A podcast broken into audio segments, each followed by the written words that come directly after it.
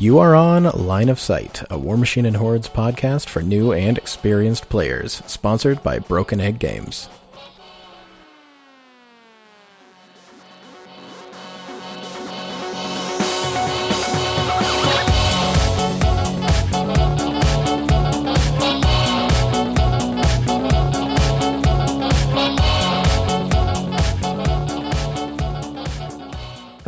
Everybody, and welcome to episode 157 of Line of Sight. My name is Jaden, and I'm here with Brett. Hi. We didn't Hi. start. late. I don't know what, What? you're talking about. We didn't start an hour late. I don't know what you're talking about. No, definitely didn't. Not at all. Um, Chandler is doing something we don't actually know. Uh, Yeah, he- apparently so- you, you get family leave at this company. You don't get paid, but yeah, that's how it works. You get you get family leave, um, which is the only way that I'm allowed to do this. So, uh, yeah, uh, we don't know where he's at, and uh, he'll be back next week. I hope. So, because uh, it's been a while since it was just the three of us on a cast doing a thing. yeah. So we. so I keep joking about how we accidentally started a media empire. Uh, I didn't realize how many people we had brought on the line of sight until we were doing episodes again and again and again. It's almost February's almost done. Hey, man. Yeah, it's true. and we didn't, Uh, even do it, we didn't even do an MCP one. no, because why would we? You mean, we you don't play two. Monpok ones. Yeah, but we don't have anybody on our website that does MCP except for me. Hmm. So would we just have interviewed me? you would have interviewed you. We would have just Chandler and I would go to sleep. Oh, that would have been really boring. Anyway, um, news. There's been a whole bunch of Warcaster insiders going over like the uh like the lore of the different factions and also like painting guides from what I understand. I heard Um, they're really good. I haven't read them. Yeah, they're they're they're supposed to be quite excellent, and I am looking forward to spending a few hours absorbing all of that goodness. Uh, probably this weekend actually is the first time I'll have time for it. But um, go check those out. Uh, they've also got a whole bunch of like the uh, miniatures that Angel Giraldez has been painting, and I gotta say, um, the Morning Star is the the heavy for a uh, Iron Star Alliance, right? Yep. Yeah. Uh, the the photo for that is gorgeous. it looks so good. Yeah, I, I'm gonna have to start war- giving people the uh, Infinity warning. Um, the models painted by uh, Angel do not accurately represent how the models look in reality. Right. Yeah, it's that he just takes them to a, an alternative dimension and then brings them back all shiny and new. I, Um, I, I think the Warcaster models are good though. I think so too, yeah. Yeah. They're they're quite a bit chunkier than Infinity models, so a lot of the detail that he's painting on there is actually already on the mini and not just like him going, "Hmm, cloth. Yeah. Yeah, basically. Um, so those are those have been really excellent. Faye's also been doing some insiders about Monpok, and those have been cool too. Yeah, as I- soon as we finished interviewing everyone about Monpok, they're like, "Oh, by the way, here's a huge dynamic update." Yep. Thanks, thanks, Um, Privateer Press. but it is cool. In even though my favorite monster is getting nerfed to hell because he deserved it, um, uh, it's still uh, like it's still exciting. It makes I think it's going to make the game a lot better overall. Yeah, we call this the Brett effect. Uh, basically, if you're playing the same thing as Brett, your thing's gonna get nerfed in the next year. Enjoy it while it lasts. Yep, Um, pretty much. And they made uh, the building the the Shadow Sun building way weaker, which isn't doesn't seem like that big of a deal, except it cuts an entire game out of the demo process. Oh, really? Yeah, because when you're when you're demoing the game, you don't think about putting buildings on your other side and the buildings then betraying you immediately, which is what the uh, Shadow Sun building Oh, does. Um, and so yeah, like the first time you find that in a tournament, you you want to throw something at your opponent. so I, I made sure, mean, I made sure to, I would always do that as the last demo. that's pretty smart. Uh, also, cool. I'm glad that doesn't exist anymore. That sounds like a nightmare. It, it still exists. It's just not. It's not nearly as good. I'll take it. That's Yeah. that's as good as for me. Um, the Retribution CID dropped since the last time we recorded an episode, I believe. Uh, nothing changed. Uh, from the CID. So the the dynamic update dropped. Sorry. Um, nothing changed. Like literally nothing changed that that I could tell. Which means that I get to now play Garryth One and Brawl Machine and laugh like a maniac even harder than I already was. Uh, because that caster is a lot of fun. Brett, Mhm. you'd like that caster. Oh yeah. Well, there's like six ret players in, in Dallas, so I Mm. had I had to play against uh, Garryth one a lot. Yeah. Nice. Not even not even when he was good. Well, I mean, I think he was good in Brawl Machine before he got buffed, so I'm biased, but you're probably talking about 75 points because that's what most people are talking about when they talk about the game, huh? No, I'm talking about Mark two. Oh, so 50 points. yeah, it We was split the difference. Nice. Um, yeah, but So, yeah, yeah, um, that that came out. Go ahead. I feel like uh, do you feel like ret players are going to be as energized as Legion players? I feel like, hmm, I mean, I'm energized. that's good. I feel like Legion was in a lot worse place before the Dynamic. Oh yeah, absolutely. Legion was in a terrifyingly bad place. Um, the only one worse than Legion maybe was Trolls prior to their update.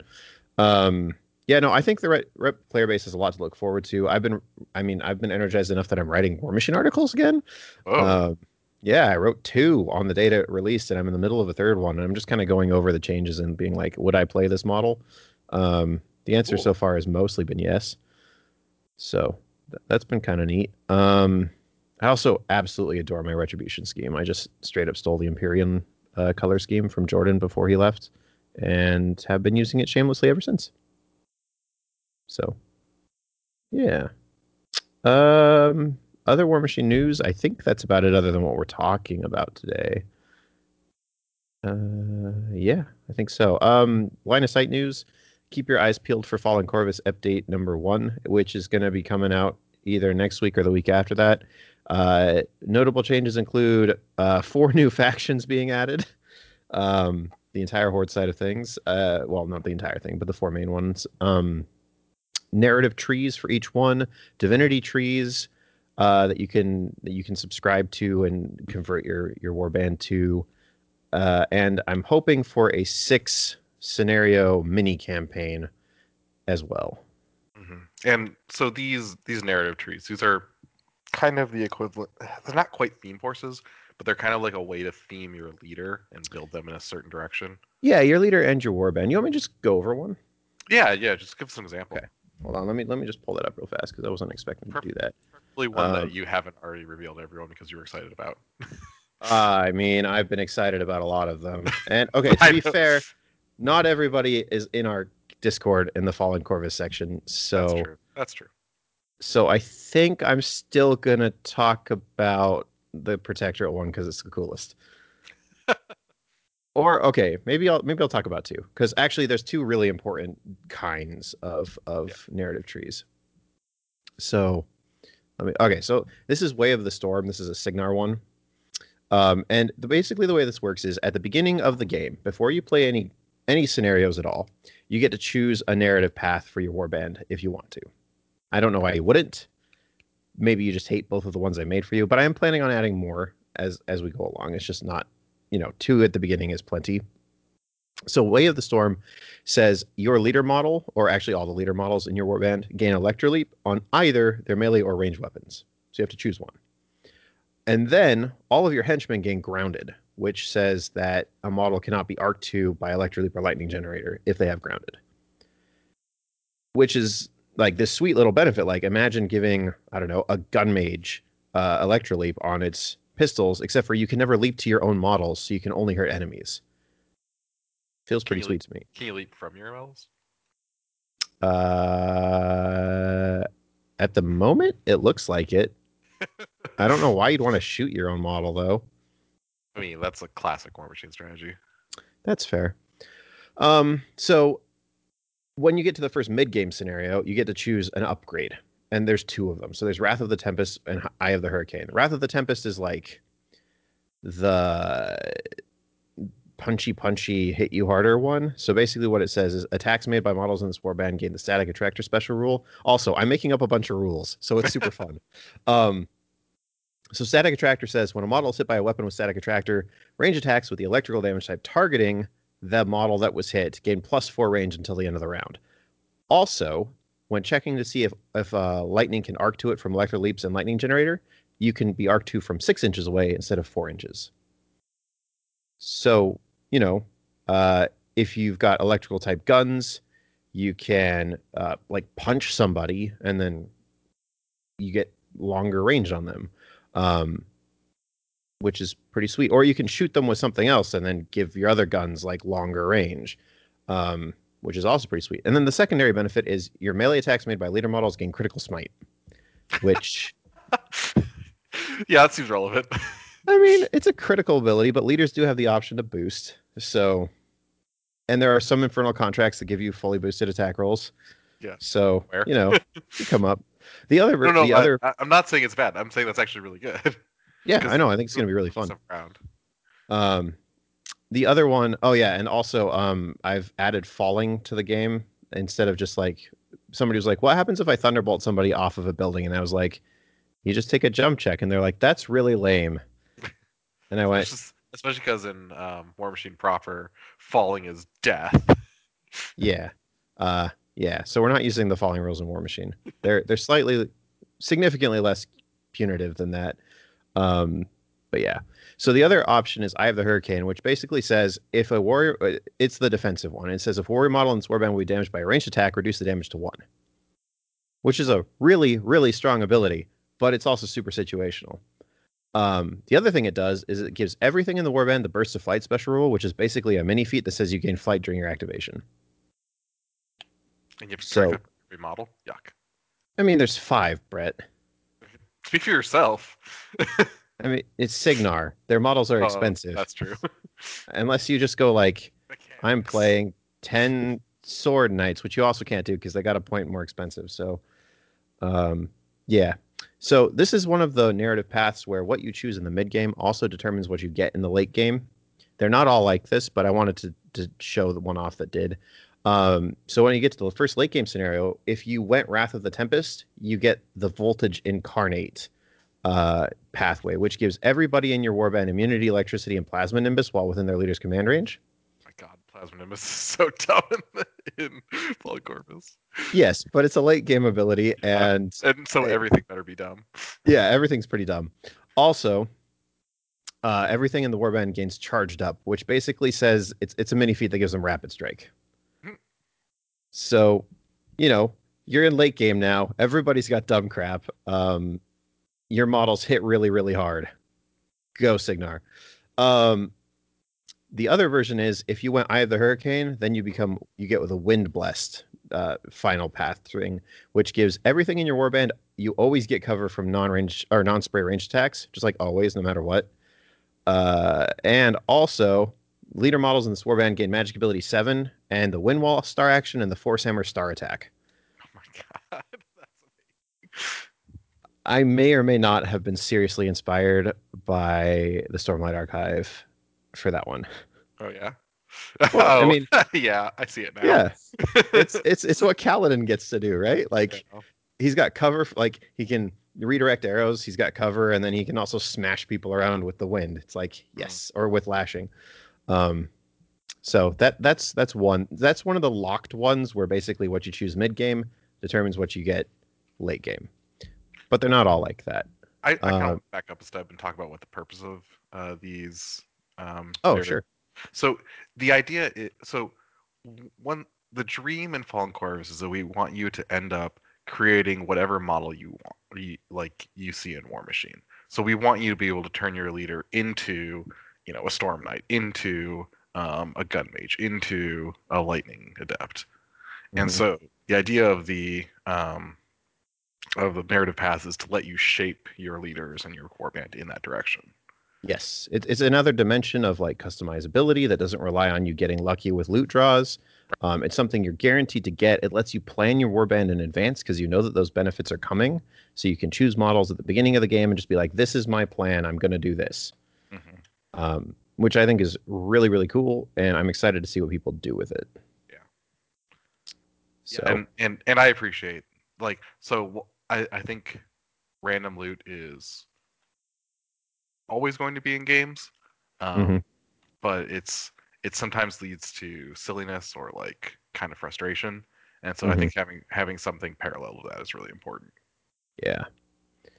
Yeah, I agree. Um, so I'm going to just talk about like one that's not locked so people can see what the difference is more or less there.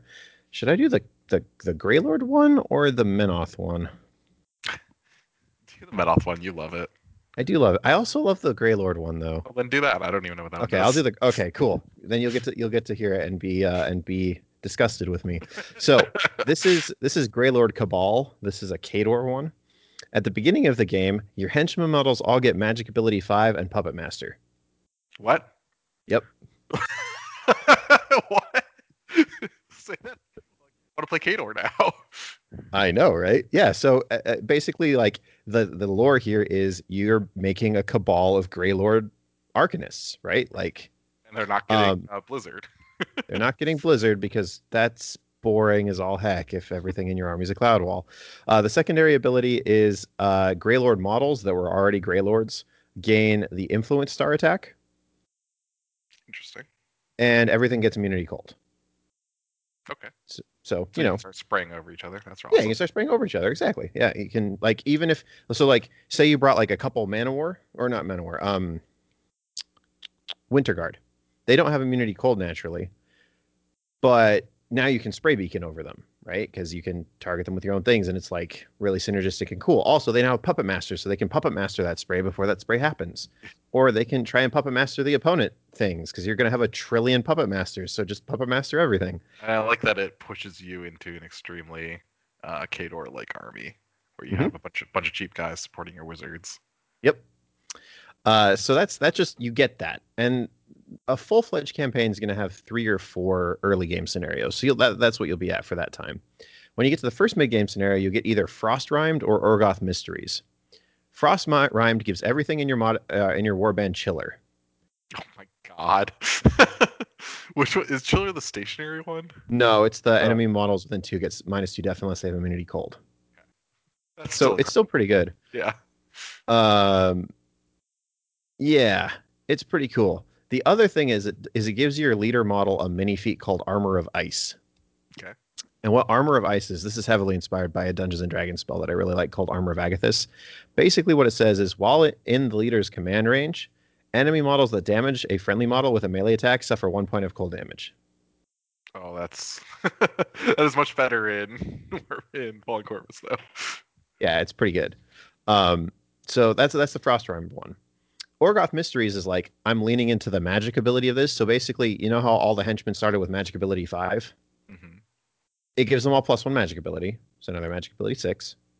It also gives them all uh, arcane bolt. Oh, cool. Yeah, so now now your your your cabal has become more powerful as you've gotten better, right? So now you have puppet master, you have arcane bolt, and you're more magically adept. hmm And then the leader models, you get to choose one. You get either brittle frost or hoarfrost. Hoarfrost is the AoE crit freeze. Brittle Frost is the the new spell that's like an armor debuff. Yeah, it's it's on the Koldun Lord. And in addition to that, the leader models also gain Occult Whisper's Star Action, which is the Zerkova 2 spell that gives every spell an additional dice to hit command range. Mhm. But it's a star action. So if that's what they're doing, they're not doing anything else. and and they need high command, so they can't really be that cheap.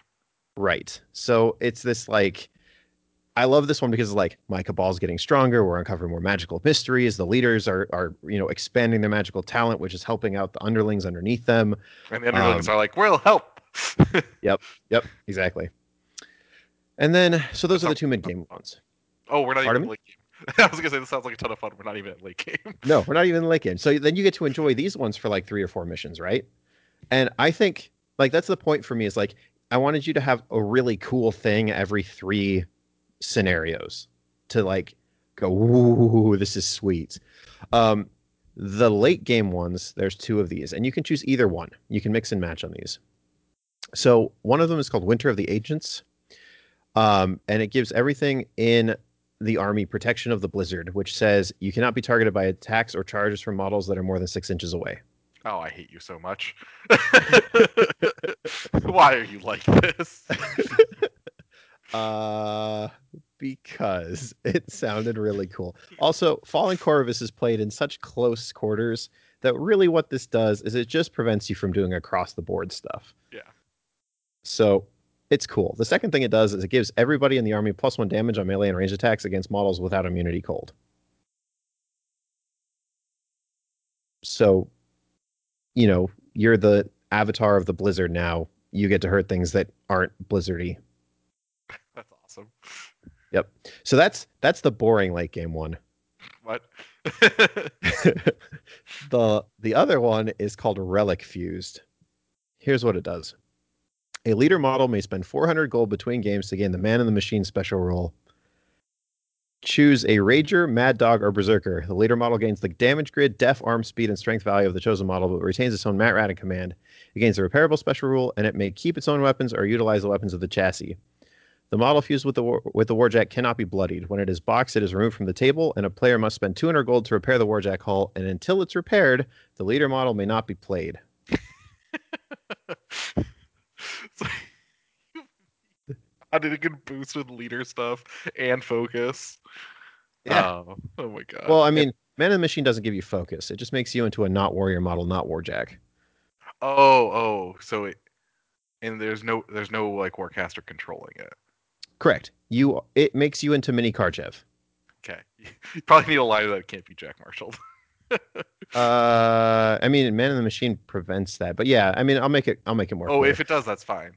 Yeah. Uh, Man in the Machine says this model is not a warrior model and this model is not a warjack, but it suffers damage as if it was Oh. a warjack, Got it. which is important because you have like 30 hit points now, Yeah. and you take damage as Yeah, a warjack, which means that you take the full boosted charge attack and dice over dice over armor is Yeah, what you take as damage. Machine rules. Also, it costs money to keep you running. It's like 30 gold between scenarios because you're a warjack now. Um, and all the henchmen in your army gain Mystic Repair, which is range three, target friendly warjack. If the model's in range, remove D3 damage from it. Awesome. So, you know, you're super powerful. Like, imagine you went uh, Orgoth Mysteries and now you've got like a leader model that can cast Brittle Frost or use Occult Whispers, and then also is now in a Warjack chassis, and all of your like powerful henchmen have to occasionally like throw a repair spell at you to keep you up and functional as you cut through all of the enemies of the motherland. You're gonna have to allow us to buy warjack weapons too. Okay. but you know, so each faction is going to get two of these um, to start off with. I'm almost done with all the War Machine ones. I have concepts for all of almost all of the Hordes ones. I'm very very excited about this. I think it's going to make the game extremely interesting. or at least fun. I mean, fun. I'll take fun. Either way, I'm Um, in. Yeah, exactly. Like I, reading through these things, I'm like, oh, I'm so excited. I want to try this out. I want to, I want to like play this a whole bunch more times and and and and do stuff. Uh, I will spoil just for fun that the Protectorate one gives you the option in the mid game to start blowing up buildings, which is awesome. I love it. And and creates a rules mess that we're we're just not gonna worry about. No, because this is not War Machine. It doesn't have to be that tight. Anyway, what are we talking about today, Brett? I don't know what. Oh, oh, uh, Crucible Guard CID. I was I was still thinking about Fallen Corvus. I mean, I am too, and we'll have to do a Fallen Corvus cast when the update comes live. But in, until then, we're talking about the Crucible Guard CID because it's live, and uh, there's a lot of changes. And we're not going to talk about Lucas until the end, so we're skipping right over that page. Um, and so I feel like Crucible Guard was a fine faction, but they weren't super interesting at the moment. Sure. So I feel like the CID is is really going to reinvigorate them. Yeah. Actually, you know what we should do first is we should talk about the Prima Materia benefit changes. Yes. Because those are pretty huge. Um, let me pull those up because I want to make sure I don't get any of them wrong. Okay. Um, basically, this is now the official Warjack theme of everything. Um, yeah, it's pretty insane. Um, so cutting it, it gives you the following new things. It gives everything Warjacks and battle engines gain cutting edge, which is basically remove D3 damage points from each of them during the control phase.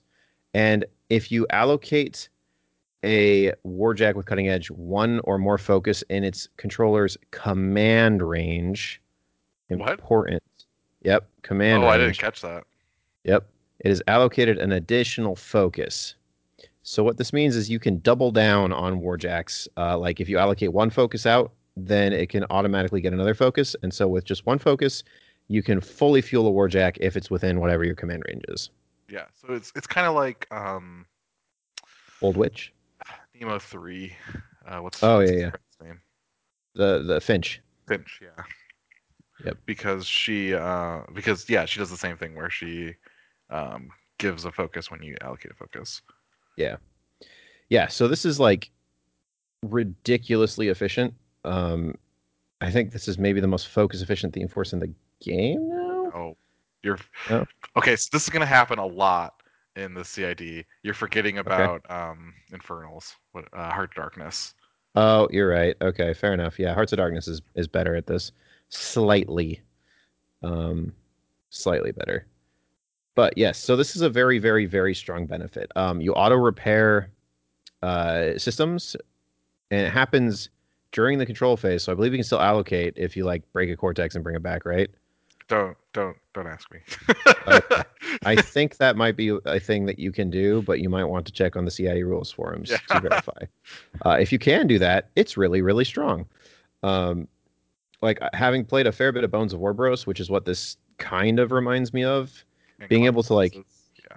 Yeah, yeah, and Clockatrices. Being able to heal the spirit out of something that was broken and then be able to use them fully and normally is really good. Uh, the other benefit this this gets for Prima Materia is it just puts Death Archons in the theme. Yeah. Which is relevant. which is relevant. Uh, Crucible Guard doesn't really have a way to play two Archons inside of theme up until this point. Now, it's worth noting we don't know what the Death Archon's final rules are yet, so we're waiting for the next update because Hungerford said that they'll put them out in there. Uh, but presumably it'll be fine because it's an Archon. I mean, if it's, I mean, it'd have to be nerfed pretty heavily to not be good, Right. considering where it, where it started. Yeah, wh- which was perfectly acceptable. So that's a big deal. This theme force is now suddenly very interesting to, to build in. Which and and honestly, that was one of the biggest problems with Crucible Guard is that they only had one theme force. Yeah, well, especially since the Oblivion changes, because before the Oblivion changes, Prima Materia gave you extra deployment. Oh, yeah, that'd be good. Yeah, it was good. And uh, this is also the theme force, by the way, that uh, all of your shield guard jacks get to double shield guard. So They only have one shield guard, right? yeah, I guess they don't do only. Because I thought it specifically said Vanguard. Okay, it might just be Vanguard then. Yeah, so the Vanguard gets to double shield guard in this theme force, which is a very strong ability. Um, Vanguards are insane. Vanguards are very good. Yep. So I think this is a big change that's going to really reinvigorate the way that Crucible Guard is is um played. I think Locke, if you ever play her now that Lucas exists, um, will love this theme. Uh, new Lucas, as he currently sits, loves this theme. Um, I don't think you can pull Syvestro away from the other theme force, but maybe. Hey, you just ta don't take infantry. Yeah. So you don't get the the merc unit plus uh, ranking officer stuff, but maybe that's fine. You can still take So- double railless and a bunch of jacks. Still good with him. Yeah. Yeah, for sure. Like oh, and and the the meme list of double railless, double train, or double uh double uh Vulcan, maybe is even better than it used to be now because Well, you can. certainly better. Yes, it's definitely better because you can fuel everything cheaper, and you know you can probably fit that plus a Death Archon in there, which Death Archon plus Vulcan uh, sounds like an annoying thing to try and break. Um, and yeah, so Theme Force change is a big deal, and we haven't really had a chance to see it playtested because this is not a playtest CID, but I think it'll be a, a really important thing going forward. So, models wise, let's talk about the Liberator. Uh, I don't think the Liberator really changed, except for Uh, that its arc node damage only triggers on a one instead of on a one or a two. Yeah, but uh, just because nothing changed with the Liber- Liberator doesn't mean you should forget about it. Uh, the Liberator is insane. Yes, it is a very, very, very good light warjack. It's almost not a light warjack. I mean, it's a Cryx heavy, right? Oh, it's better than a Cryx Heavy. What are you talking about? You're right. Um, yeah, so this is the the thirteen seventeen Jack with with a shield and also Ashen Veil So yeah, and an like a- arc node that you can channel through while engaged. and alchemical treated. And did I mention it has a shield? It has a reach weapon, right? Yeah, it's got a range two POW thirteen chain weapon. Uh, It's got weapon too. Oh my god. yeah, it's a, it's a, it's a it's called a thurible, and if you look at the model, it's like a like a It's really long, right? Flail. Yeah. yeah, it's a flail. So this is a really really good warjack. It's ten points, which is not the cheapest thing in the world, but Um, but its survivability is off the charts Mhm. and for its price, and um, this is the faction of debuffs. So Right. like, def or POW 13 is not as big of an obstacle. No, I mean, no matter what, you're looking at POW 15 because you've got a Dragon's Breath rocket or a suppressor, so that covers basically everything but an Archon. A lot of the casters have damage uh, increases. Um, yeah, there's just this this Warjack is freaking amazing. Yeah. Plop one of these in a zone and watch your opponent struggle to kill it. and and it's already hard to kill with guns. If if Mhm. there was some way to give it, I don't know, force aura.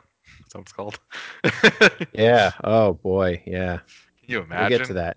Yeah. I, I can totally imagine that now. Um, yeah, so that's the Liberator. It's ridiculous. We'll be coming back to it a few times. The Vindicator uh, got a higher maul POW, and its multi-chambered gun got powerful attack. Well, it's an AOE power. It's an AOE powerful attack, which is cool. Yeah, it's it's AoE four POW fourteen. So it's like it's like a cheaper but maybe not as cool version of Behemoth. Um, Um, I okay. this is a That's very- a comparison you can make. Behemoth's cool, okay. No, no, it, it's just it's half a behemoth for Yeah, you're right. It's half a behemoth for three fifths of the points. yeah. Yeah. Um, Um, there's a lot of contention around this model, which I find to be fascinating because I think it's a perfectly reasonable looking warjack. It's 15 points for this, uh, but it's well, so in faction, what it's competing with is truly ridiculous. well, the I guess so. The Toro, the Liberator, and the Railless, right? Well, and I was just talking about yeah, exactly. I was just talking about like like if you wanted a like a range support jack, like why aren't you going for something with sprays? Why aren't you uh, just taking like railless? Like Right. the- yeah. like it, it's hard to talk yourself into a single shot in this faction. You're right. Even though like the the increased damage output, the POW 18 reach weapon is is really good. Don't get me wrong, but the Toro is two points cheaper and has that. Um, there's guns everywhere. And I'm not saying that you it needs to be better than any than anything else. Like Right. because I don't I don't want it to be better than a Toro. Oh my god. No, that would be I would call that a failure of the CID process. Yeah. Um, so I don't. I see a lot of people calling for reload one.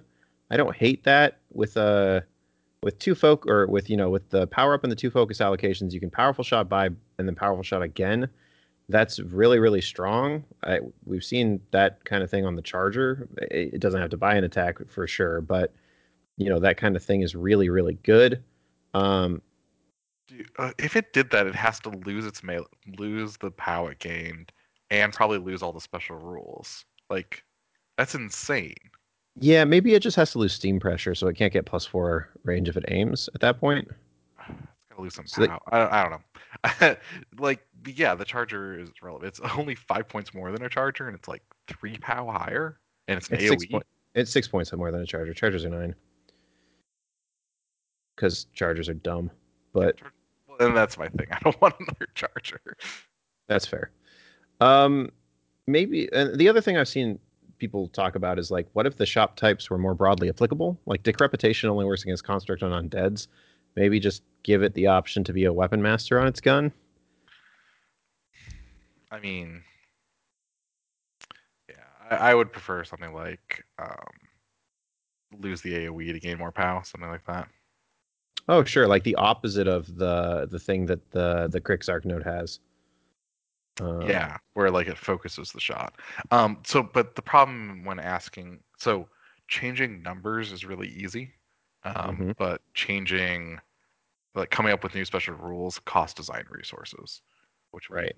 which costs time, which is which could be allocated elsewhere, stuff like that. So Exactly. it's, it, it's easy to say, oh, just come up with better special rules, but it's not. it's not easy to actually accomplish that. No, you're you're absolutely correct.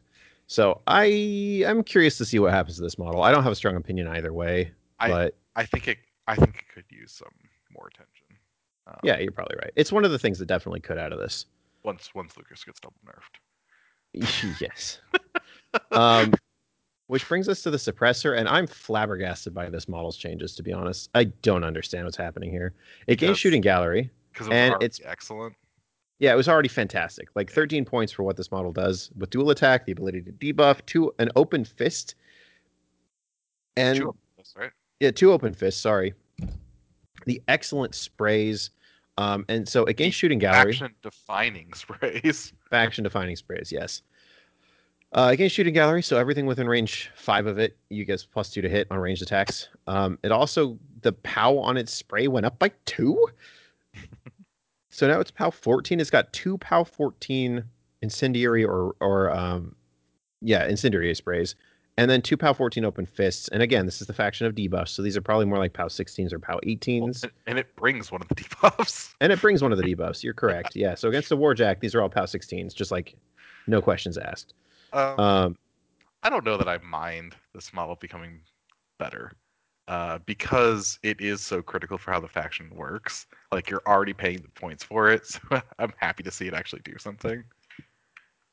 mm, I don't. I, mm, Yeah, I'm not sure. I love both of those buffs.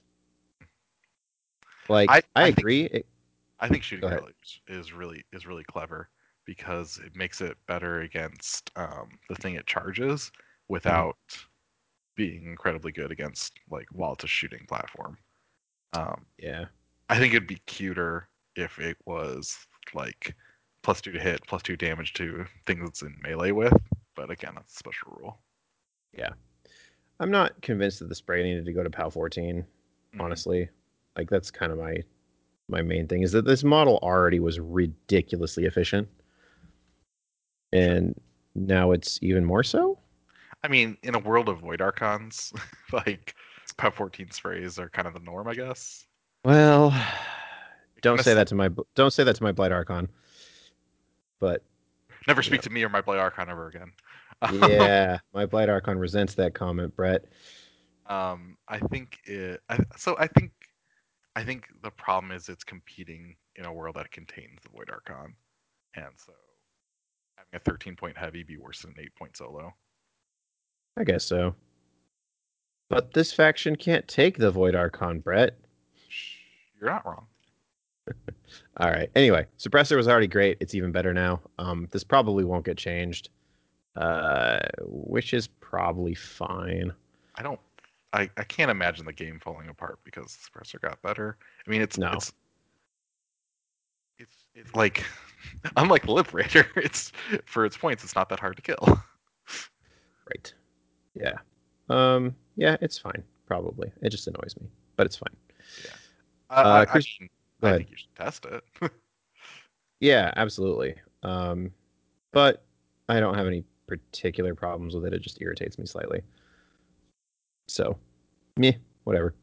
Uh, Crucible Guard Infantry got a point cheaper. Yay. They weren't really seeing the table, were they? Uh, with Baldwin. A little bit with Baldwin, sure. Yeah, um, these guys are these guys in Prima They're not. Materia? They're not. Okay. Um, yeah, Crucible Guard interest, interest, inventory are fascinating because they are they only see play with one caster, which is a fucking weird place to be. Mm-hmm. Yeah, but they're pretty good there. So mm-hmm. Um, I thought their didn't their UA change a bunch? But I guess we're not. Oh, there yet. it's possible. I wasn't looking at the UA. Um, yeah, it did. It lost support fire, and it gained guns blazing, which Something. is I'm pretty sure it changed from having to aim in order to get the two shots to just getting the two shots. yeah, basically, uh, which is really really strong. So you know, once per game, you just get double the shot output. It's pretty It sweet. also it also yeah, it just makes the unit way less fiddly. Yeah, absolutely. Um, I don't mind that change. That's fine. And And honestly, still- Baldwin isn't tearing up the world, so I don't mind if he gets better. Yeah, and I still don't think you're necessarily going to play these models anywhere else anyway. So So I guess that's kind of a negative negative mark then. yeah, I mean maybe there's some weird off the wall Syvestro list that likes these now, but eh, I think it's the snipe, right? Like snipe makes them so good. Yeah. Well, it was required before with their mini feat. Yeah, basically. It's kind of hard to think of it without that. Yep. Um, but I don't. I don't think you're going to take him with Lucant. Probably not. No. Probably not. Okay. Well, uh stormtroopers. Oh boy. Nobody's happy with with these. um Did stormtroopers change? yeah, they got ranged attack and their and their uh cannon went from range 10 to range 12. They got what attack? Uh, combined ranged attack. Combined range on a five man unit. What? Yep.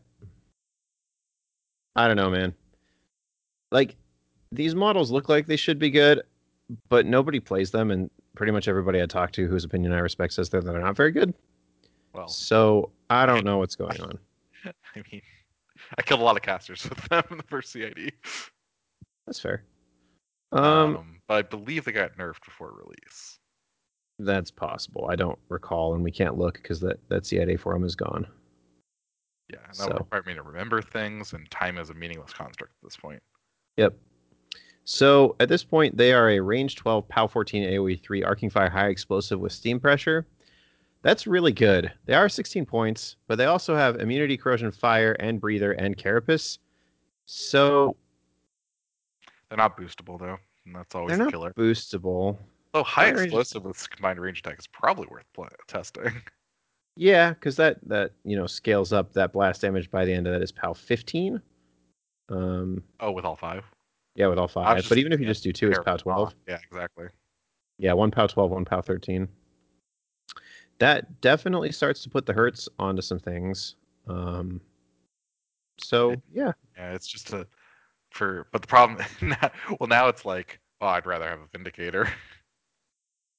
yeah, a little bit, huh? Like if, One if I point wa- cheaper. It's a warjack. if I if I want one big AOE or two big AOEs. Mhm. Yeah. Yeah. So they're in a weird spot. Um, They are in a and- weird spot. And they've always been in a weird spot because if they're good, the Crucible Guard assassination is just ridiculous. hmm Yeah, no, it's true. Um, yeah, I don't know. It's going to be interesting. Uh, I, I think this is one of the other like the the stormtroopers and the assault troopers, especially the assault troopers. I think are some of the things that really need some more love in this CID, and I'm not sure if they'll get it or not. Yeah. We'll get to the assault troopers in a second, I'm sure. Yeah. Next up, though, is Rocketman, who got the annoying com- uh, defensive action order that was on the command attachment baseline. So they can always be def. What is it? 16? I don't remember. I think they're 14 base, yeah. Yeah, so 16. Um, this is also a buff to Bennett because now they can just come in with defensive action, which is a problem because we were already having to test her in Brawl Machine for the Epic list.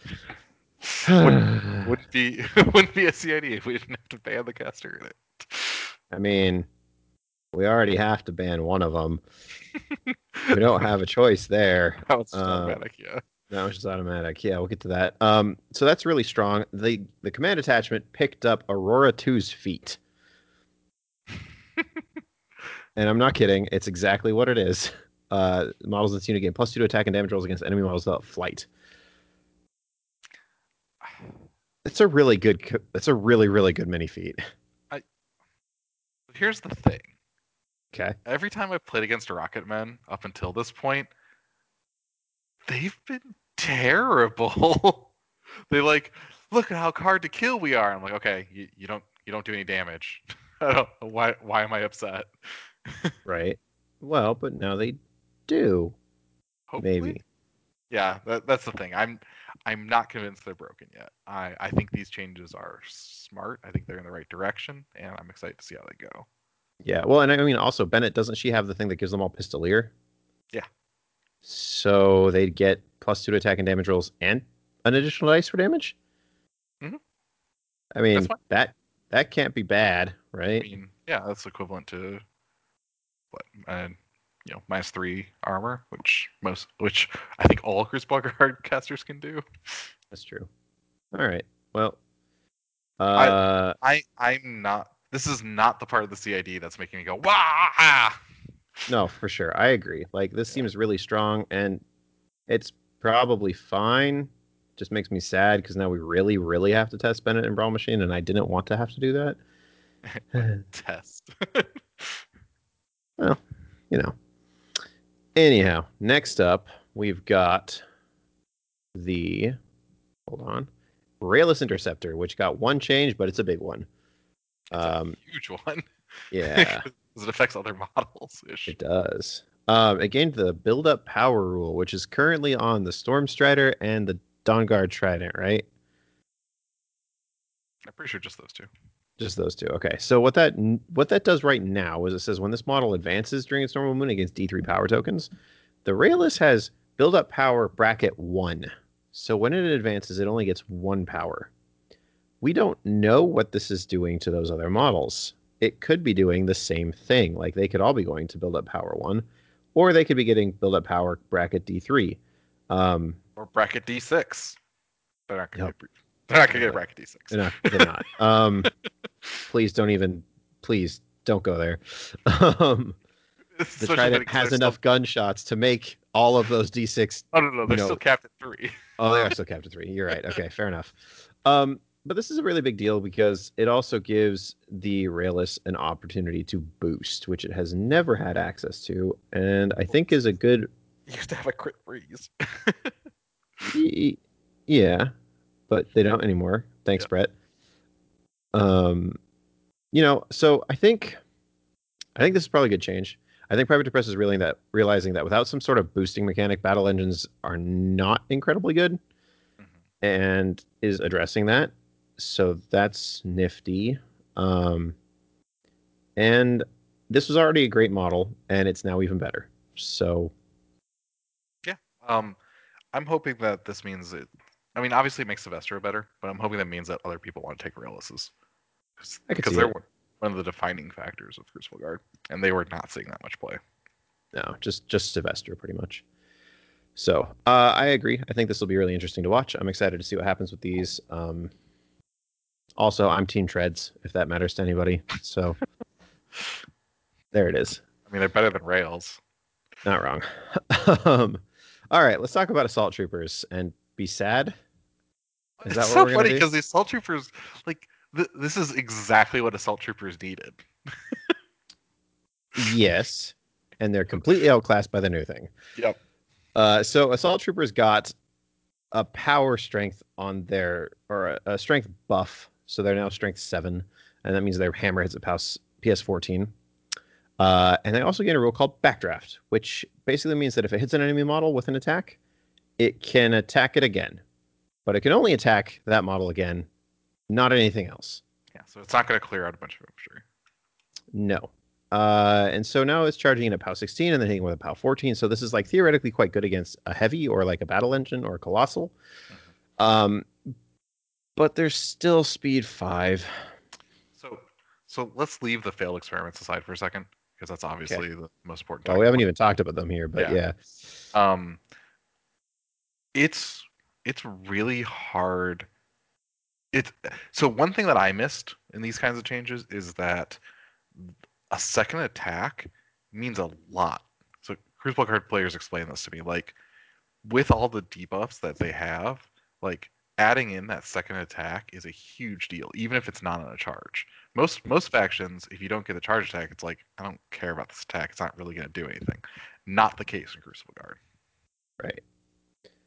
So yeah, it's a big deal. But the problem is they threaten 10 inches. Mhm. And if you look at similar kinds of units, like let's look at Warmongers, they have Vengeance and they have a mini feat that gives them plus two inches of charge range, right?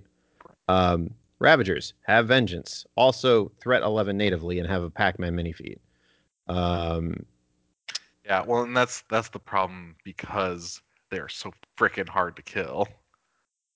yeah, they're 11 16. They've got Carapace and they've got Ashen Veil. So they're 13 16. Uh, they're going to have Force Aura potentially now because of the new solo that we'll talk about in a sec. Um, so, you know, that's that's 15 18, which is No, and against guns it's 15. Sorry, against ones it's 1522. So against guns, they're not dying. The problem is anything that wants to hit them in melee can do it, pretty much guaranteed. hmm And and there's not really any like like super resilient melee stuff in the faction to compete against. Like everything is about that hard to kill.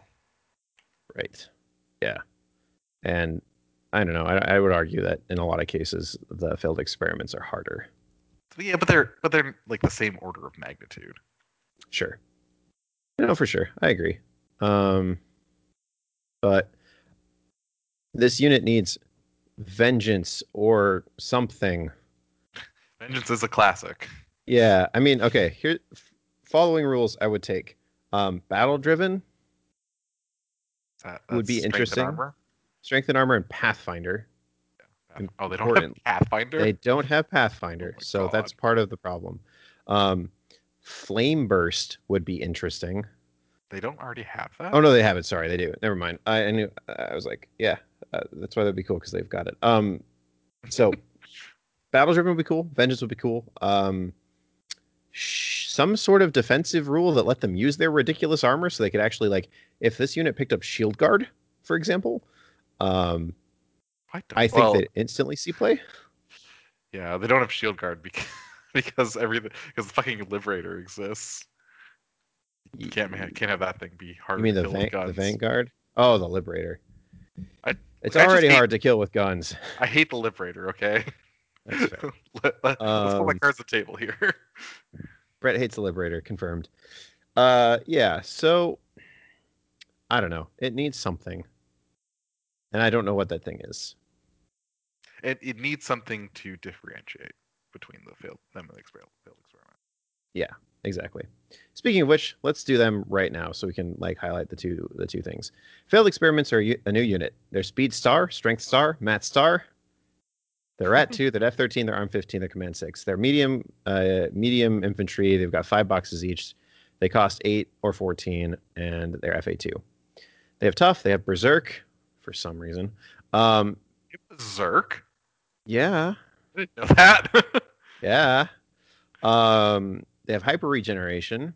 They have impervious flesh, and which is awesome. And they've got two hand weapons, which are range one PS six or POW six. Sorry. Um, now they have another rule called chemical imbalance, which says during your maintenance phase, pick six, seven, or like you get six, seven, and eight. Put those where you want for speed, strength, or mat. So they can be speed ridiculously fast, strength really high, mat mediocre if you need to like alpha a warjack. Uh, they can be speed garbage, mat eight, strength seven if you really need to hit like infantry, like if you're berserking. infantry uh, for berserking, yeah. And they can be like speed six, mat seven, strength eight if you need to break something that's heavy. Yeah. One thing I did not think about with this unit is that they actually use a huge variety of those numbers. Like Hmm. turn one, you want the speed eight. Uh, Yep. Turn two, you often need medium speed and then the mat. Um, turn like it's just you like you actually use a ton of different combinations, which I was yeah, not absolutely. Um, and the problem is they can hit as hard as uh, assault troopers. They cost one point more. They outthreat them by a mile. They have berserk. They also have two initials. by a by a mile. Five, eight, ten, 10 versus twelve. Yeah, that's an important difference. Uh, yeah, I- I mean, yeah. They also have tough, Tough Um, and hyper regen. tough, hyper regen, and impervious flesh. So like, yes, the assault troopers are one armor higher, and yes, they have carapace, but the impervious flesh is actually better than carapace a lot of the time. Um, or at least it's Well, like, no, it's not better. It's it's mathematically slightly worse, but it doesn't really matter because it's close enough. I think. the, so the problem is that uh, because they threat further, because they can run incredibly far in turn one, uh, the comparisons between them and assault troopers are extremely obvious and ext- they're extremely close, and that makes it so like they just feel like they're the same unit, and so you just take the one that's better. which is which is this one. At least Which- I think so. I mean, that's what the initial. that's what the Yeah. initial call is. I just I just always have to choose like if I have a unit that can be way more flexible and then also fill the same role approximately as good, I'm always going to reach for that. If it's not like a huge point differential, which it's not. They, yeah, they are more expensive. Mm-hmm. By a point. A point. Yeah. I So I did not realize that they were um, medium base. Yeah. So when I first read them, I'm like, holy crap! You get ten of these guys. oh man, that would be insane. Uh, I'm glad that that is not the case. Yeah. Anyway, uh, these are really good models. I don't expect them to change much. They might go Oh. like up a point. Yeah, there's nothing about them in a vacuum that needs to change. The I don't like that- how much bookkeeping they introduce, but yeah. Uh, I actually disagree. yeah. Okay. Bec- because you basically like declare what mode they're in, Sure. And that makes it actually really easy to track. That's true. I just Yeah. think it's going to be like if You- for some reason you take two units of these, which I don't think you will, um, and you're in, in the middle of things, So I and think you have to oh, take free strikes, and you're like, well, what mat is this one? What what pow is that one? You know what? You, you that's actually something that they should add is that when it's not your turn, they should be mat six strength six.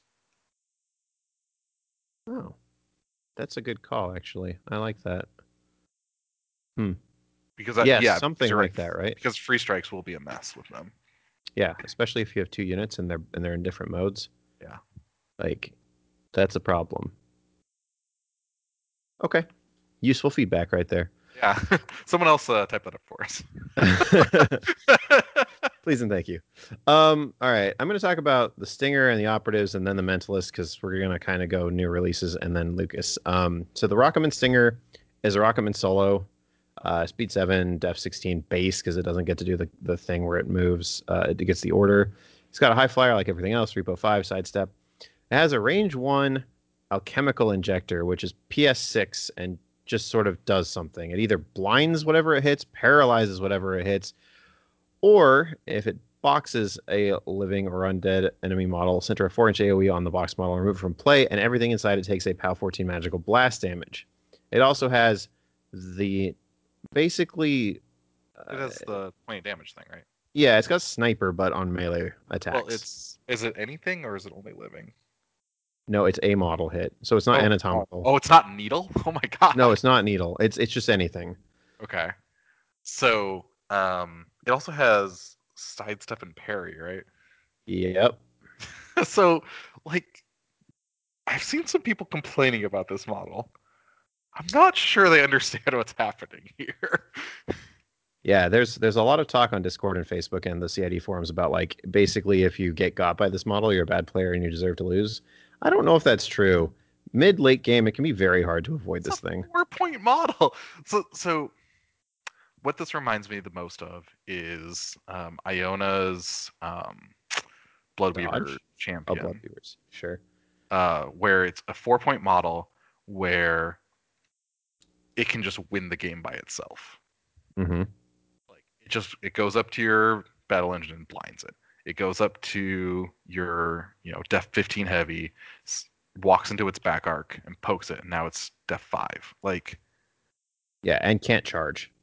Oh yeah, and can't card, so it has to turn around and maybe fail to kill this model. Like it's a, the, the amount of investment you put into this model versus the the the possible upside is truly staggering. Yeah, And it this is reminds not- me a It's not little bit. No, Def 16 with dodge. Oh no, it doesn't have dodge. Thank heavens.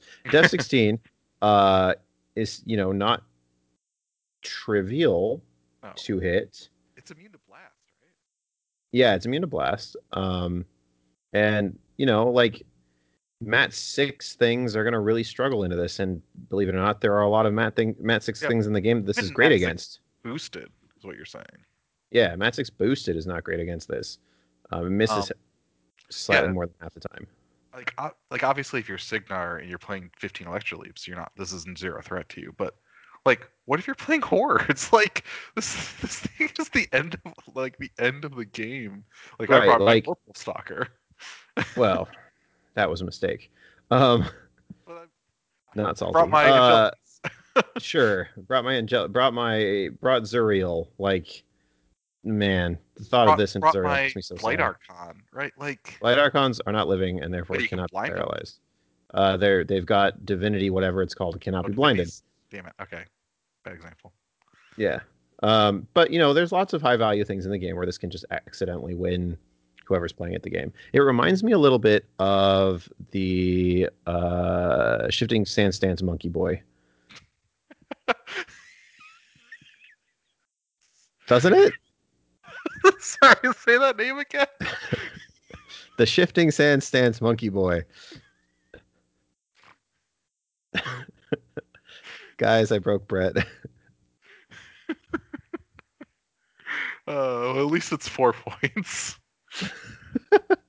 um, yeah, it's it's it's in a similar power level, I believe, as well. Um, it just has a very very different role. Yeah, for sure. So, um, yeah, I'm, I'm really interested to see what happens to this model. The amount of like downplaying it's getting. I'm not I'm not happy to see more paralysis get into the game. Right, unless it also comes in the dynamic update that paralysis is now a shake- shakeable effect. In which case, can my clockatrice have it back, please? Uh, I don't think that'd be necessary.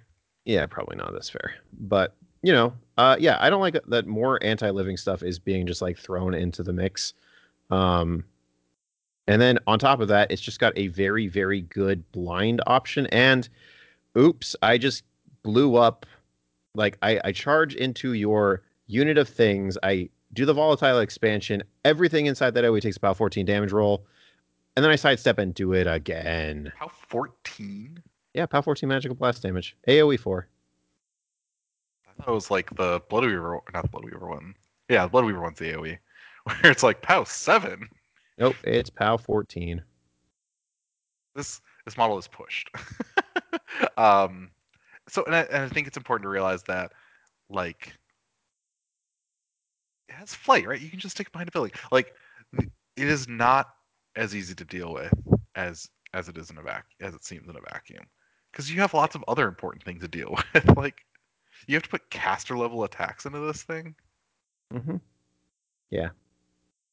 And uh, I think, well, yeah, I think it's just going to be really, really, really strong, especially with Lucant, because boy, does telekinesis turn this thing on. Yeah. Yeah, Um, has 15 to start range though. Yep. Spoilers, Lucant has telekinesis. We'll get to that in a moment. uh, yeah, so this is an underappreciated model right now, I think, and I'm moderately concerned that it's going to come out in the state that it's in right now.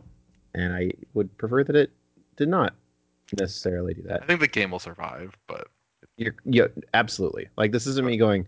This isn't me going. Week one Falsier needs to be completely dragged down. oh yeah, no, nothing in the CID is week one Falsier, thank God. Yeah. So that's the Rocketman Stinger. Uh, the containment operatives are like another combat alchemist unit, basically.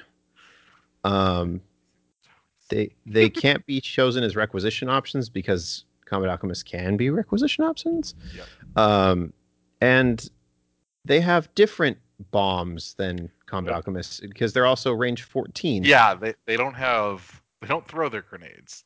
They uh they have they grenade rocket launch launchers. them. Yeah. So they've got their range 14 AoE, AoE 3, rate of fire 1. They've got acid bomb, which is a POW 12 um, corrosion damage that also gives out corrosion, which is quite strong. Um, they've got a thing that does not do damage, but instead removes D3 damage from each friendly faction construct model hit by it, which is actually really cool. I like that rule a lot. Actually, a ton of healing now for warjacks and stuff, and yeah. they're never in danger because they can use it from 14 inches away. Yeah, it's pretty cool. Uh, I like it quite a bit. I'm excited to put this gun into Fallen Corvus. You're just excited about Man in the Machine. I'm very excited about Man. in the Machine.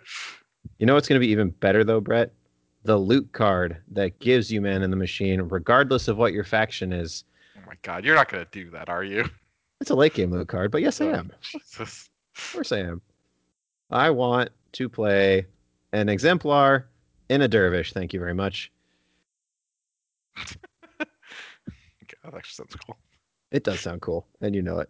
Um, and the last thing that this thing can do is it, it becomes AOE nothing POW 12, but anything hit by it is pushed three inches in a directed uh, in a deviation template. Um, which There's no universe where that's okay. I don't know how to evaluate this because it could randomly break the game, but it could also randomly like save the model you're attacking.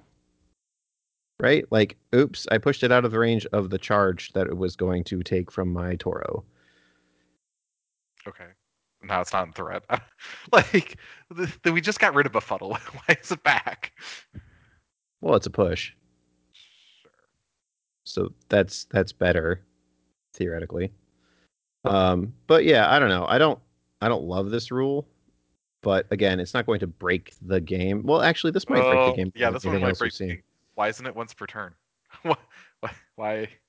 That's a good point. Uh, it would not, it would be nice to see like a model can only be affected by weaponized psychotropic once per turn on there. That would be that would be pretty good actually. Yeah. Um, but this is an eight point unit, so that's not nothing. Like eight points gets you virtue hosts, which is, you know, quite a offensive monster. Uh, it'll be interesting to see if they can make frustrating about these is that they're never going to be in danger. They're range 14 arcane Right. Yeah. No, it's true. So I don't really know how to evaluate them yet. I would like to see some people play them. Yeah. That's kind of where I'm at. In don't overlook them just because they're not going to like solo a heavy. Yeah. Because what they might do is make the heavy that you thought was not a problem solo your heavy. Yeah, exactly. Um, they they extend threat ranges. They like, God help you if you leave a liberator on two boxes and then it heals like 63. Yep. Uh, as long as it's, you know, got a cortex intact, it will then break you in half. Yeah. Or you just So- give it, you just uh, load it up with Prospero.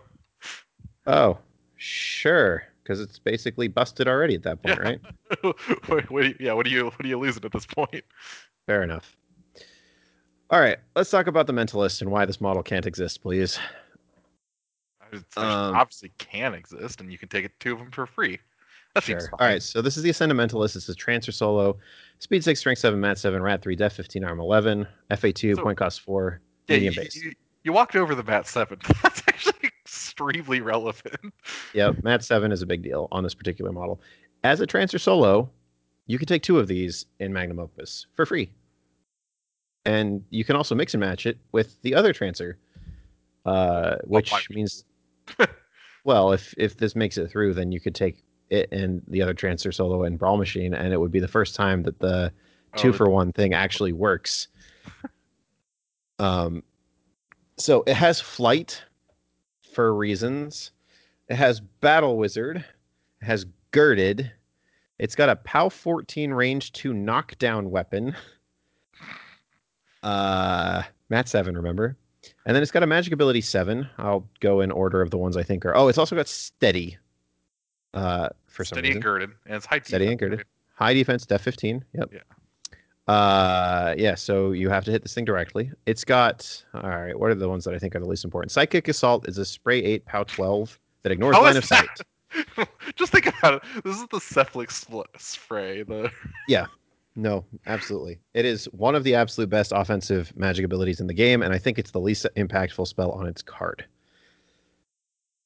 So, buckle up, everybody.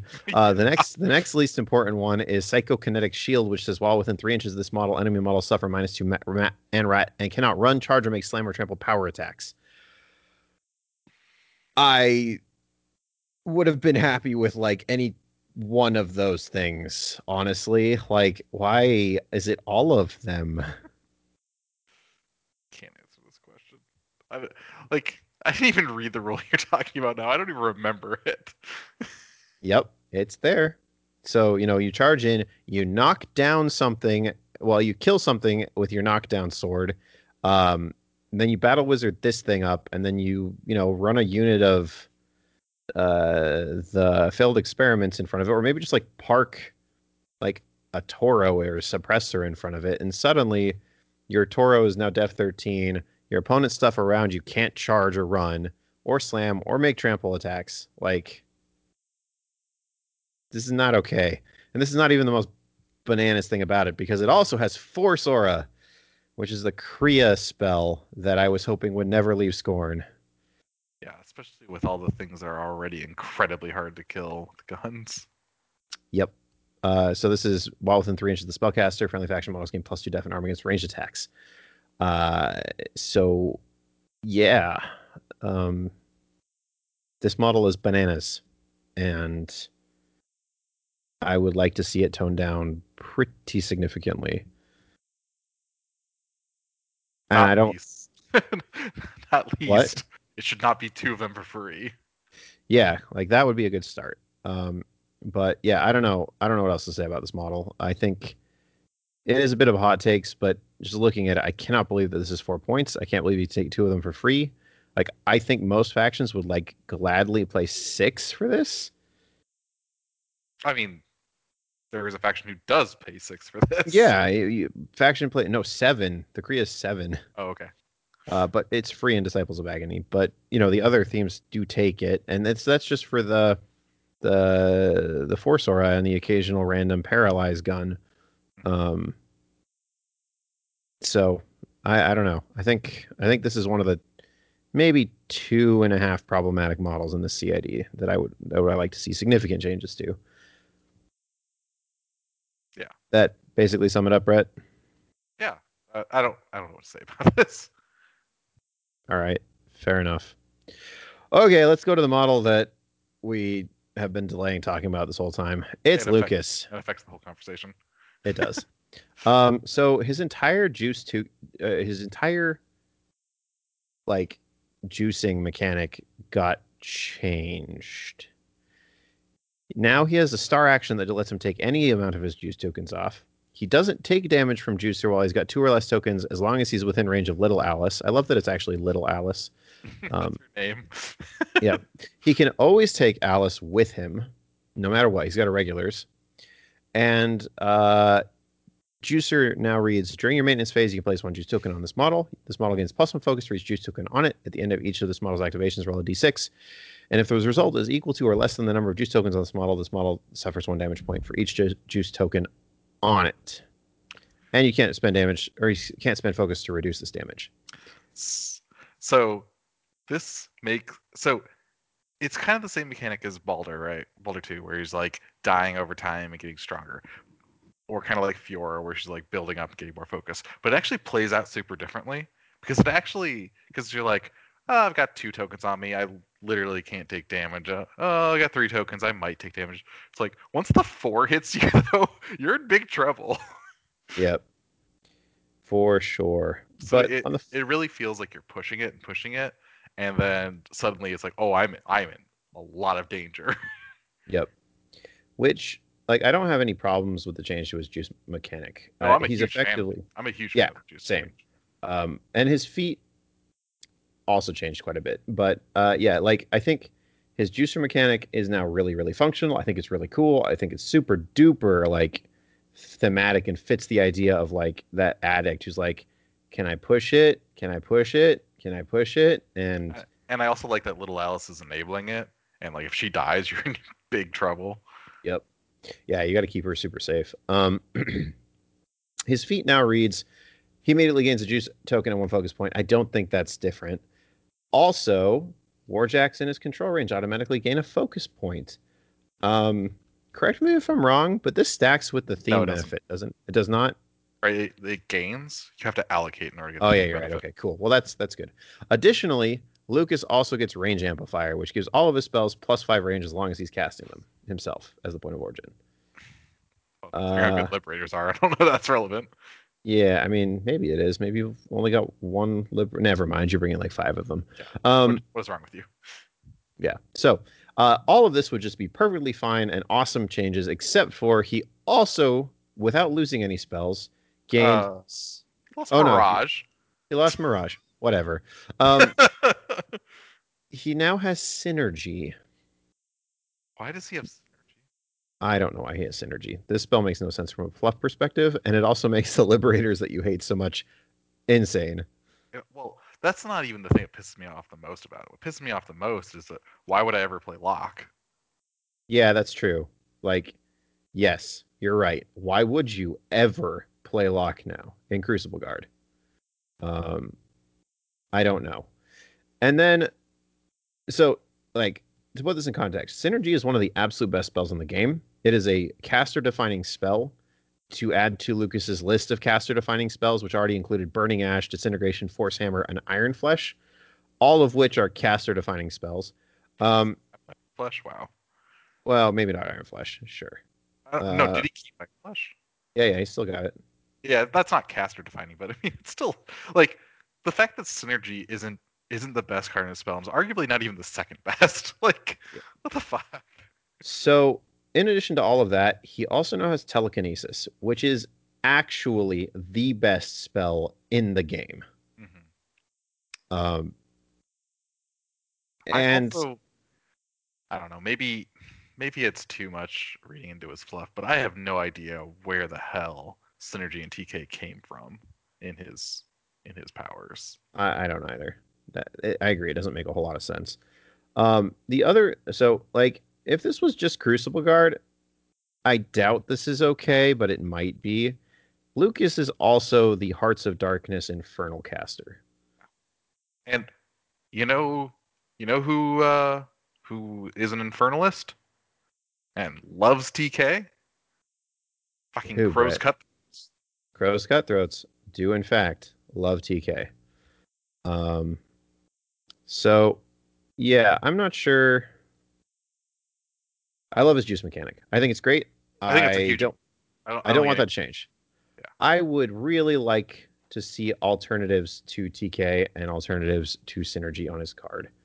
Um, I, I, so the ones that I I would push for are ones that are more of the sacrifice in order to get something like push to the limit spells. I want Redline so he can do that to warjacks. I want Last Stand so that he can do it to. I was uh, just going to say, Last Stand is, is the is the spell that immediately sprang to my mind. Um, Last Stand with Frostbear is also really funny because you can give them the three focus, you give them Last Stand, they're gonna die. All right, I don't care. Yep. No, absolutely. Uh, and it would even let, it will let you play really cute things like suddenly Lucant maybe wants, um, can't- yeah, steelheads. Yeah, he just wants to bring steelheads and the attachment and just be like, here, have last stand.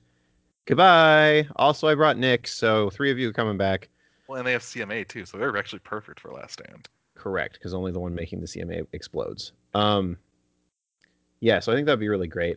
I like if he's got to keep some kind of controlling type spell, give him befuddle. That makes makes way more sense from a drugs perspective. Like, Oh yeah, why does he have drugs. befuddle? What the hell? yeah, like that makes way more sense to me. And I'm so I'm double leery of TK for like three reasons. Number one, it's the best spell in the game, and he wasn't designed with it, and neither was his faction. Right.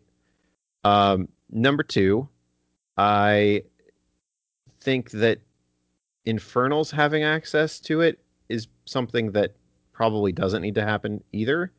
And then number three, we have to ban him in Brawl Machine now. Makes me so mad.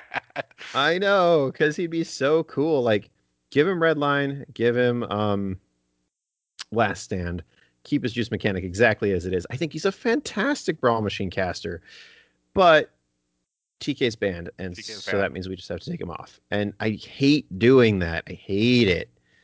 and it's happened to every CID except for trolls. I forgot about trolls. It's true. Uh, although, like that might accidentally get Azazello banned, so who knows? Um, yeah. So he looks super fun. Like, don't get me wrong. Oh, yeah. I would play the crap out of this caster. Like, oh, this has every single thing I would want in a caster, pretty much. Um, he's even we- not crappy in melee. He's got a range two POW thirteen uh, with exothermic reaction on it, and he's mat seven. He gets like he can get up to like nine focus, right? or, or more yeah uh so i i really love parts of this design and i think he'd be really fun to play but tk and synergy don't make any sense to me and i don't like them on him I don't like it. yeah so um also to be clear this won't break the game like this is Uh, not us it, it's uh, maybe the thing that has the most potential to break the game I I am not happy about that in that in uh, uh that Heart of Darkness list. That's fair. Okay, it- maybe it'll it's- break the game. I don't know. like- So seriously, I want someone should try. You take a unit of crows, you take uh, Regna, you take a suppressor, and then you fill out the rest of your points of liberators. And it's like, what do you do to that army? It's uh, 1723 against guns. They're all POW 20 to 22, depending on Are you taking two mentalists in this as well? I'm Yeah. assuming. Yes. Like, what, what the fuck do you do against that? And, like, these 10 point lights, which are unkillable, can go kill a heavy? with yeah with relative ease they'll be pow 13 base pow 15 because Lucant disintegrates whatever it is pow 17 if it's a um a what's the word i'm looking for something here? A rusted. Well, Yeah, something rusted rusted, or uh, living. or living because dragon's breath rocket so yeah it's pow 17s and then synergy on top of it so it caps out at like pow 20ish And a hermit, of course. and then the Like- hermit yeah if you've got the points for it Yeah, it's like, so yeah it's pretty pretty nuts and you got plenty of focus because you can, because you're keeping them in little mentalist bubbles. So you just run the Regna's summoned um, horror between the two, and now they're all full. Well, also, yeah, between that and feet, yep. Because your feet just hands out a focus to everything in his battle group already, anyway, too. Yeah, like So- I, I he like he might be fine in Crucible Guard. Like that hard darkness list though is ridiculous. Yeah. So I'll be I'll be really curious to see what happens to assault troopers, what happens to stormtroopers, what happens to the mentalists, and what happens to Lucant. And most of the rest of this, I think we can probably pretty happily ship off. Um, Um, yeah, I would I would love a Vindicator to get a lot of changes, but like I don't know if that's high priority. Yeah.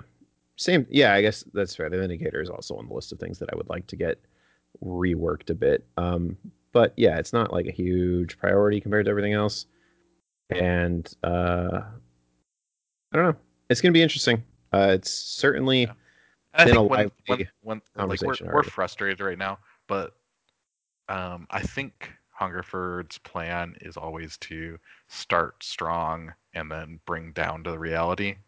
yes. Um, so that people are excited, so that people are you know willing to test and talk and get ex- and you know give feedback. Um, so we'll see how it goes. Um, they have they have definitely successfully gotten my goat, like they did with Felsier. yes. Although I will say this is nothing like Week One Falsier. No, no, this is no, no. you- Sorry. Yeah, the only reason this is like Falsier is that it's powerful. Falsier was the end of all things. She was unbeatable. Pretty much. Pretty much. All right. Well, I think that's going to bring us to a nice end to the episode here. So I want to take a moment and thank everybody who supports us on Patreon. You guys are fantastic and we love you.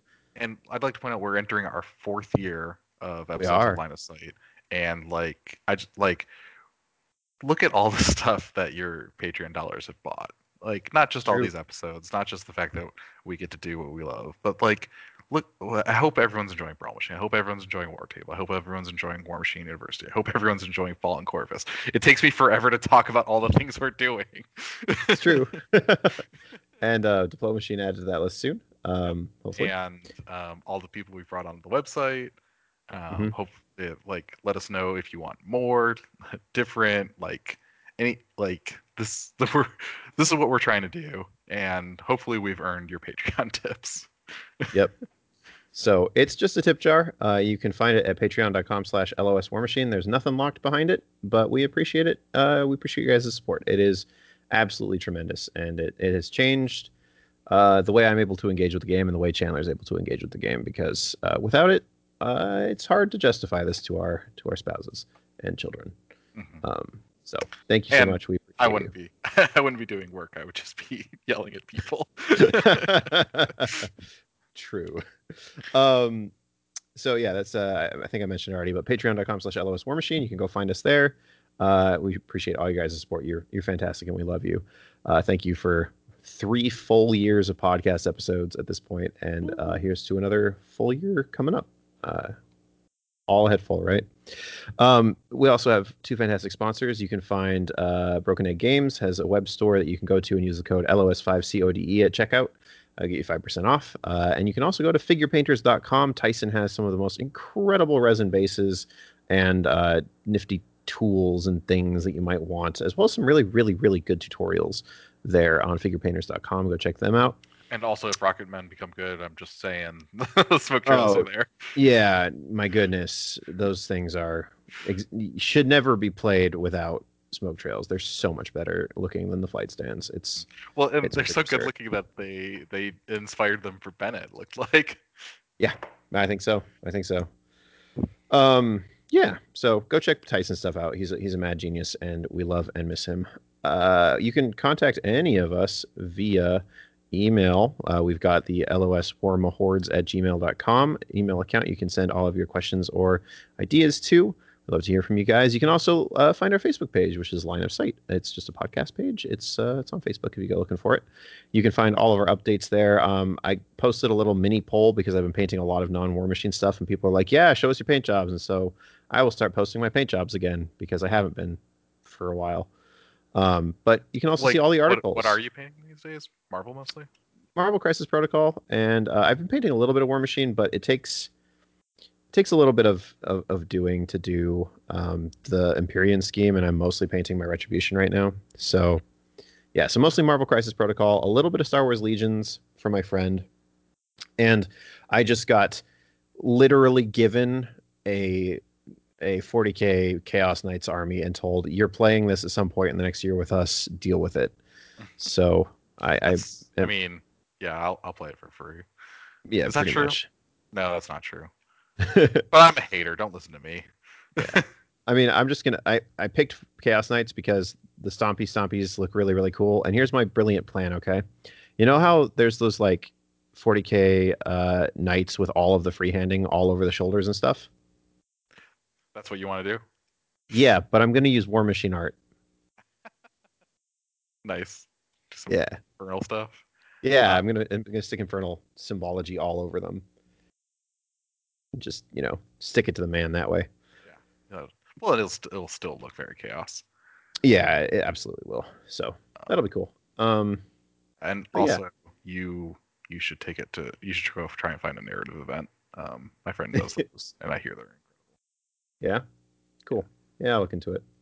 Um, you can also join us on Discord. The the Discord is linked in our show notes. We've got a rapidly growing community there. I'm actually every couple days I check the stats and I'm always surprised by how many people are hopping in and so many new players. Our ment- our mentoring channel is bursting with uh, new players these days, which is awesome. So if you're if you're new to the game, you know somebody who's new to the game, please uh, send them our way. And if when they introduce themselves in the Discord, ask uh, have them asked to be added to the mentoring channel, and we'll get them hooked up with a bunch of people who are there to help them. So Mhm. good times. also Um, find games online, especially Brawl Machine. Um, which is another great way to get new players into the game. Yeah, absolutely. Um, you can fi- uh, message any of the three of us on Facebook or Discord. Uh, you can find us. Well, you can find Chandler on Twitter uh, at los underscore Chandler. Um, I mean, I check mine every three or four weeks, so sure. L- los underscore Jaden. Brett, is there actually a point in putting yours up there? No, Okay, cool. We're just gonna stop doing that. Um, and uh, yeah, I think that's everything. I'm going off memory, so I maybe I missed something, but I'm pretty sure that's all of it. uh, So- check it out. Check out all the new shows on Line of Sight. Yeah. Oh, yeah. We got a million of, of contributor casts that we should have listed at the beginning of the cast, but we'll do a better job of doing next week because we'll all be here and it'll be normal again. Yeah. All right. So I'm gonna go Yeah. to sleep. Sounds good. Thanks for listening, everybody. We'll talk to you later. Bye.